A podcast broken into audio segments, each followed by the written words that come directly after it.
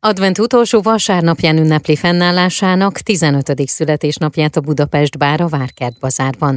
Az együttes vezetőjének és alapítójának Farkas Róbertnek eredeti szándéka az volt, hogy új lendületet adjon a kávéházi cigányzene műfajának, életben tartva és megújítva a régi hagyományokat. A Budapest Bárnak köszönhetően mára rég elfeledett dallamok váltak újra a köztudat és a fiatalok kultúrájának a részévé. Nagyon sok szeretettel köszöntöm Farkas Róbertet a Budapest Budapest Bár alapítóját és vezetőjét. Szép jó napot kívánok, én is sok szeretettel köszöntöm a kedves rádióhallgatókat. Össze lehet foglalni egyébként az elmúlt 15 évet, vagy az ilyen nagyobb lépéseket, hogy mi történt? Össze lehet, bár ezt nem próbáltam meg, de akkor most ennek nekiugranék. Ugye 2007-ben alakult a zenekar, és tényleg azzal a szándékkal, hogy készítünk egy albumot, a 20-as, 30-as évek kávéházi muzsikáját, szeretnénk feldolgozni, leporolni, és olyan előadókkal, akik cigányzenekar élén egyáltalán nem megszokottak. Amikor válogattam az énekeseket, akkor nagyon fontos volt számomra, hogy ilyen nagyon egyéni és különlegesek legyenek,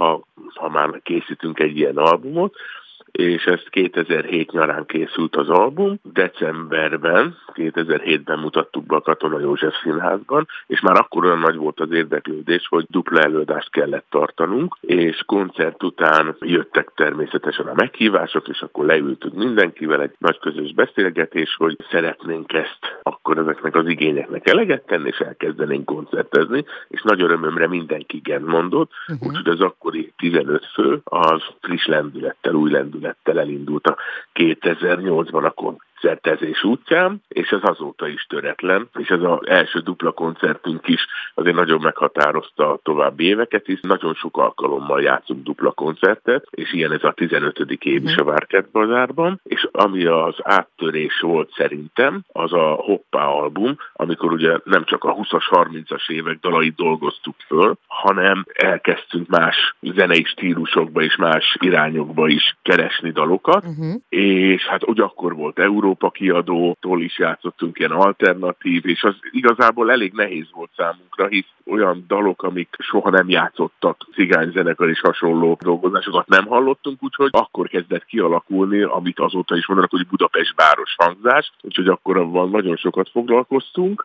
és ami még nagyon nagy vágyam volt, hogy a Budapest várnak legyenek saját dalai, uh-huh. és későbbiekben nagy örömömre tényleg születtek Budapest bárdalok, ilyen a 20 ezer éjszakás kaland, amit Szűs Krisztiánnak köszönhettünk, vagy akár a Szilvafácskának magyar szövegét. Lovasi András írta, úgyhogy kezdett kiszélesedni a Budapest bárnak a, a repertoárja. Most már rock klasszikus feldolgozásaink is vannak, nagyon színes lett a, a zenei paletta, és és újabb énekesek is érkeztek ezzel az alatt a 15 év alatt. Első egy-két évben érkezett Behumidóri, aztán Ferenci Gyuri, Mezőmisi, és most már Tóth Vera is uh-huh. már mhm. pár éve velünk játszik. A 15 év alatt volt több mint 1100 koncert, 11 lemez, és hát számtalan, számtalan dolog még, ami hozzátok köthető. Nekem az első budapesti élményem, amikor én felköltöztem, képzeld el, akkor az volt, hogy kaptam egy lemezt a Budapest bárlemezt, és elkezdtem hallgatni, és mondtam, hogy én úgy el szeretnék menni egy ilyen koncertre, és azzal szembesültem, hogy Budapesten az a jó, hogyha kimondunk egy ilyen vágyat, akkor egy-két héten belül megvalósul, és eljutottam egy koncertetekre. Úgyhogy nekem ez az első ilyen élményem, és szerintem még rengetegen vannak, akik valamilyen élményt el tudnak mondani, ami a Budapest bárhoz kapcsolódik. Így van, hogy amikor koncertezünk, és tényleg ami, ami nagyon tetszik nekem, hogy több generáció látogatja a koncert koncertünket, a koncertjeinket, és nem ritkán előfordul, hogy szülő, nagyszülő, unoka egyszerre élvezi a Budapest Bár koncertjeit. Hogy lehet ezt megoldani ennyi éven keresztül, hogy ennyi embert folyamatosan összeszervezni és összetartani? Igazából nem csak az én érdemem, hanem a feleségem is, aki a zenekar producere, menedzsere, Gálcs Andrea. Ő nagyon-nagyon sokat foglalkozott annak idején azzal, hogy egyáltalán kialakítani, hogy hogyan is lehet ezt a zenekart, ilyen nagy zenekart működtetni. Ugye az a megszokott, hogy egy zenekarnak egy énekese van, és nekünk annak idején 10 volt, aztán most már 12, hogy tényleg nagyon nagy feladat volt, hogy egyeztetés, meg ugye emberileg is összetartani uh-huh. ezt a csapatot, hogy ennyi ideig föntartani az érdeklődésüket, kíváncsiságokat, és mindig olyan izgalmakat besempészni a, akár a, a próbáinkra, akár a koncertekre, hogy, hogy ez mindig izgalmas legyen számukra, és és úgy érzem, hogy ez, ez sikerült, hisz már a Budapest bár mi így belül így nem is zenekarként tituláljuk magunkat, hanem ez egy igazi nagy család ez a zenekar, uh-huh. és Andrának nagyon sok feladata volt ebbe, és most már csodálatosan működik. És nem volt olyan alkalom, amikor valaki nem jött volna el a koncertre, vagy egyeztetés, és amikor elindulunk, akkor koncertezni, akkor az autóktól a buszokig, úgyhogy elég sok sok uh-huh. járművel indulunk elünk útnak. Én nagyon élvezem mai napig is a, a koncertezést. Akkor ti a jó csapat művészetéről is tudnátok mesélni nekünk.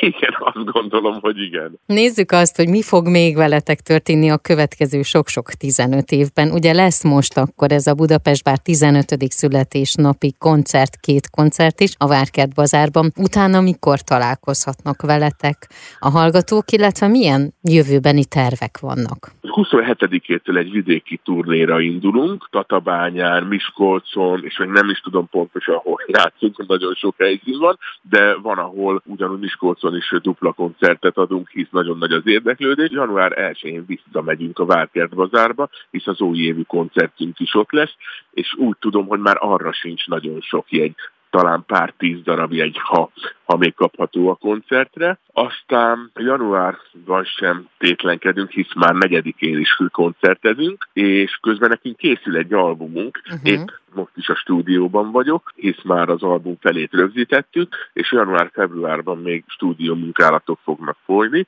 és tavasszal szeretnénk megjelentetni az új albumot. Rengeteg koncertünk uh-huh. lesz már most látjuk a tavasz és a nyári időszakot, hogy nem fogunk igazán tétlenkedni. Természetesen, ahogy eddig is fesztiválokon is fogunk játszani, koncerttermekbe és nagy szabadtéri helyszíneinken is, ahol már visszajáró vendégek vagyunk, úgyhogy nagyon izgalmas lesz számunkra a jövő év is. A budapestbár.hu weboldalon minden koncertet megtalálnak, itt nyomon lehet követni, illetve hát minden mást is érdemes megnézni azért a weboldalon. Nagyon-nagyon sok sikert kívánok, és hát nagyon boldog születésnapot kívánok a Budapest Bárnak, amely ugye december 19-én lesz. Így van, nagyon szépen köszönöm a Budapest Bár nevébe, és kellemes ünnepeket kívánok minden kedves hallgatónak, és neked is minden jót kívánunk. Nagyon szépen köszönöm. Az elmúlt percekben Farkas Robertet hallhatták, a Budapest Bár alapítóját és vezetőjét.